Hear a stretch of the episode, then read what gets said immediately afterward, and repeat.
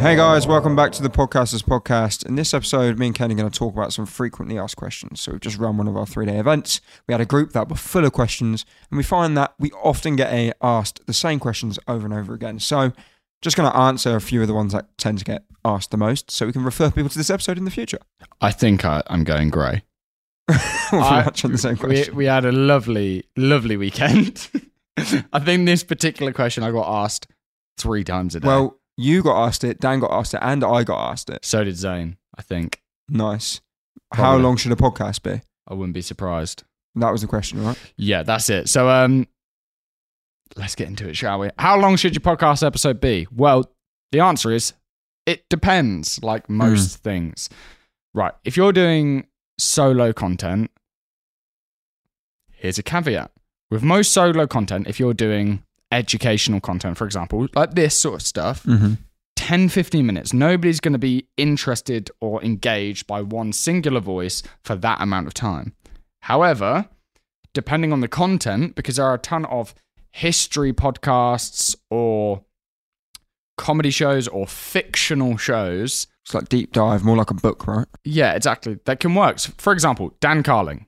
That is like PhD level deep dive on a historic event. It's called Hardcore Histories. He does four or five a year, and then he'll keep those four or five in his free feed. The rest go in the, his back catalogue. He does 40 grand a month through membership sites for people just going back and listening to his old ones, right?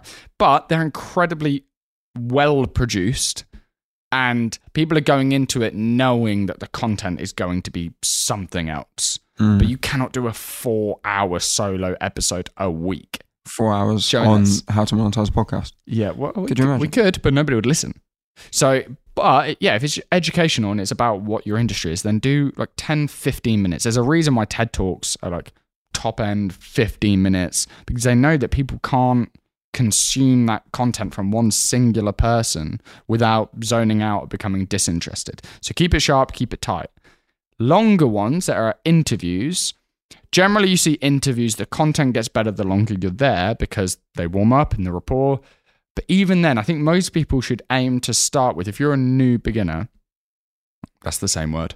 As It- opposed to an experienced beginner. yeah, if you're a beginner podcaster, is what I meant to say, right? Then start about 45 minutes, 45 to 60 minutes. But it's as long as it needs to be. If you're talking to somebody and the conversation's flowing, they've got high energy, they're saying interesting things, then let it run on and you can always edit it down. But if they're really short with you, low energy, clearly they're not having a good time, or maybe they're having a good time, but their content's just shit, and you know this is all fluff, then shorten it down. If it's been 20 minutes, no worries. You know, do 20 minutes. That's absolutely fine. But the biggest key here is your analytics.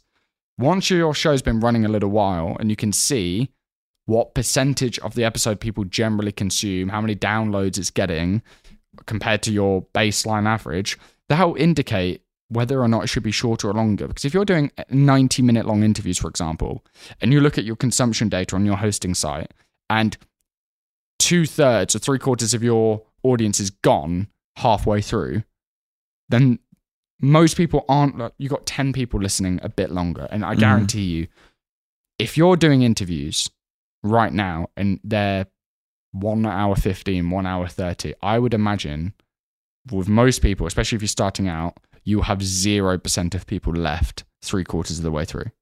Zero percent. I reckon if you're a new show Yeah. and you you haven't had much experience hosting before, right? Obviously, if you've been a presenter all your life and then you do it, maybe you're a bit better. But gen- genuinely, th- this does happen. So check your analytics because that means you need to get better at getting good content out of people earlier on so you can condense them or get better at editing and get a better editor that knows what is good and what is bad, right? Most people, like for example, with Diary of a CEO, he's said multiple times that he's interviewing people for like three hours or whatever, or he's with them for three hours, and he'll say that in conversation. But all of his episodes are about an hour and a half, maybe a bit less. So they must be aggressively cutting a lot out of that to keep it sharp and tight because co- consumption data is the most important thing of your podcast and on YouTube, specifically YouTube. Click through rate. So, how many people see the thumbnail, click on the video and consumption, what percentage of that do people watch, is the most important thing. And it's not about I owe something to my guest or, you know, because they've said it and therefore it needs to go out there, or even, well, you know, I've created it and therefore it must go out because it's a waste if not. No, no, no. Don't waste your audience's time. Make sure every single piece of content you put out there is, you know, as tight and as polished as possible. Even with this show, we went from 45, 50 minute discussion episodes about topics like this to 10, 15 minutes.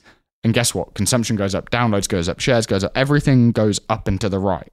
And something else that goes up when you shorten it is dis- discoverability, right? You have more keywords because you have more titles, because you have more topics, because you have more episodes. Hmm. So rather than doing an episode on sponsorship, we might do one how to negotiate your first sponsor, how to get your sponsor their best results, and how to get the most money out of a sponsor. There you go. There's three different titles, all have the word sponsorship in, but if someone specifically searches one of those, if it was a episode all about sponsorship, they might not find it, but now they might, and then they might go and listen to the other ones after. So it gives you a lot more chance with discoverability because obviously there's no algorithm on the podcast platform. So more titles, more discoverability. Yeah, I like that. And we've spoken about that a few times, and it's definitely helped us. But honestly, this is by far, I don't know about you, this is my number one most like, asked question. People always ask about the length. But here's a close enough answer for you. There'll be certain people listen to this knowing that this is about them, right? If it's a solo episode, roughly 15 minutes. Max 20. Yeah. Now you don't want to do it too short. You don't want to do sort of five, seven minutes because that is much less than someone's commute, right? I don't know about you. If, if I've got a It's 15 not minute really a commute. podcast app. And when I first, a year or so ago, I was like, oh yeah, five minute podcast. I mean, there's a daily one, right? Like that. But Yeah, daily's Um, fine. realistically, nothing less than 10, nothing more than 20. So solo episodes, 10 to 20 minutes. If you're doing an interview, aim, and you're new, aim for 45 minutes. Do that consistently. Look at your consumption data and then address after. Exactly. And once you become more experienced, just keep it the same length every single week, whether it's an hour, 30, 45. There we go. Anyone ask me that again? I'm just going to play the clip. Um, second question, right, there's a few into one here, but it's around monetizing. It's when can I monetize? How many downloads do I need to approach a sponsor? How much can I charge my sponsor?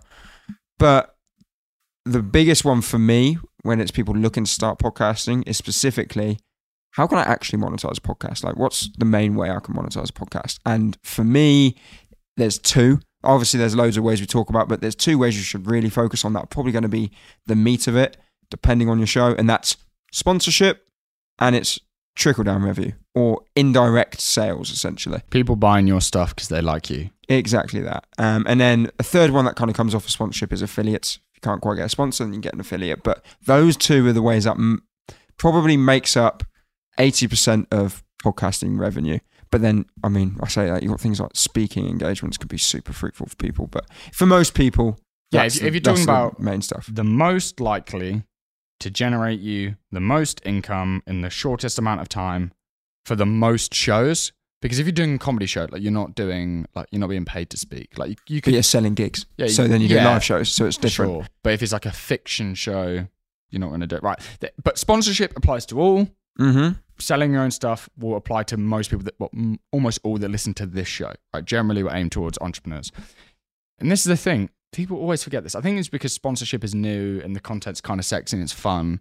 It's like, oh, yeah, yeah, sponsors, sponsors. Like, but people forget, like, bagging a 10 grand sponsor is going to be a lot of work. It's cool. Like, ha- like it's epic, right? Someone's just going to pay you to read their stuff out. But also, if you've got a high ticket item, right, 10 grand could be one listener, man. People forget how much easier it is just to be authentic, just give some valuable content that's fun, and just sell your own stuff.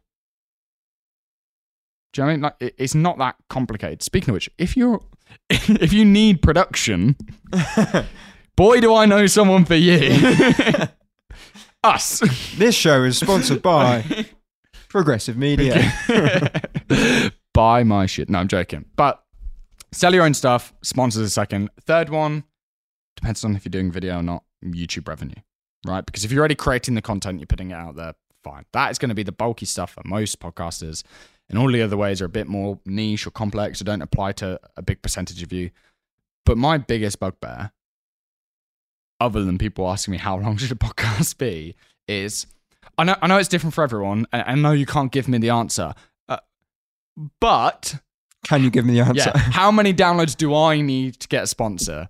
It's like we, you've just said I can't give you the answer. You say you know that, but yet you still want an answer. What you can do is tell people if they're going to be at the higher end or lower end, right? If you've got quite a broad audience, probably going to be on the lower end. If you're very niche, potential to be in the higher end, but it depends who your audience is, right? We were speaking to someone who was on a three day training who we're going to be working with to help launch a show, and we're going to help them find 200 odd potential sponsors because they're in the tech industry and they've got a lot of good connections and they're going to have some great guests. Now, they will probably make more sponsorship money than someone who's talking about lifestyle or something just quite generic, a mindset podcast. So, anything money related helps, but even more so than that, just super niche where the audience is a high value audience, the tech industry. Great. SaaS companies, most of them tech tech companies, right? Or there's another one. I know Matt listens to this podcast sometimes.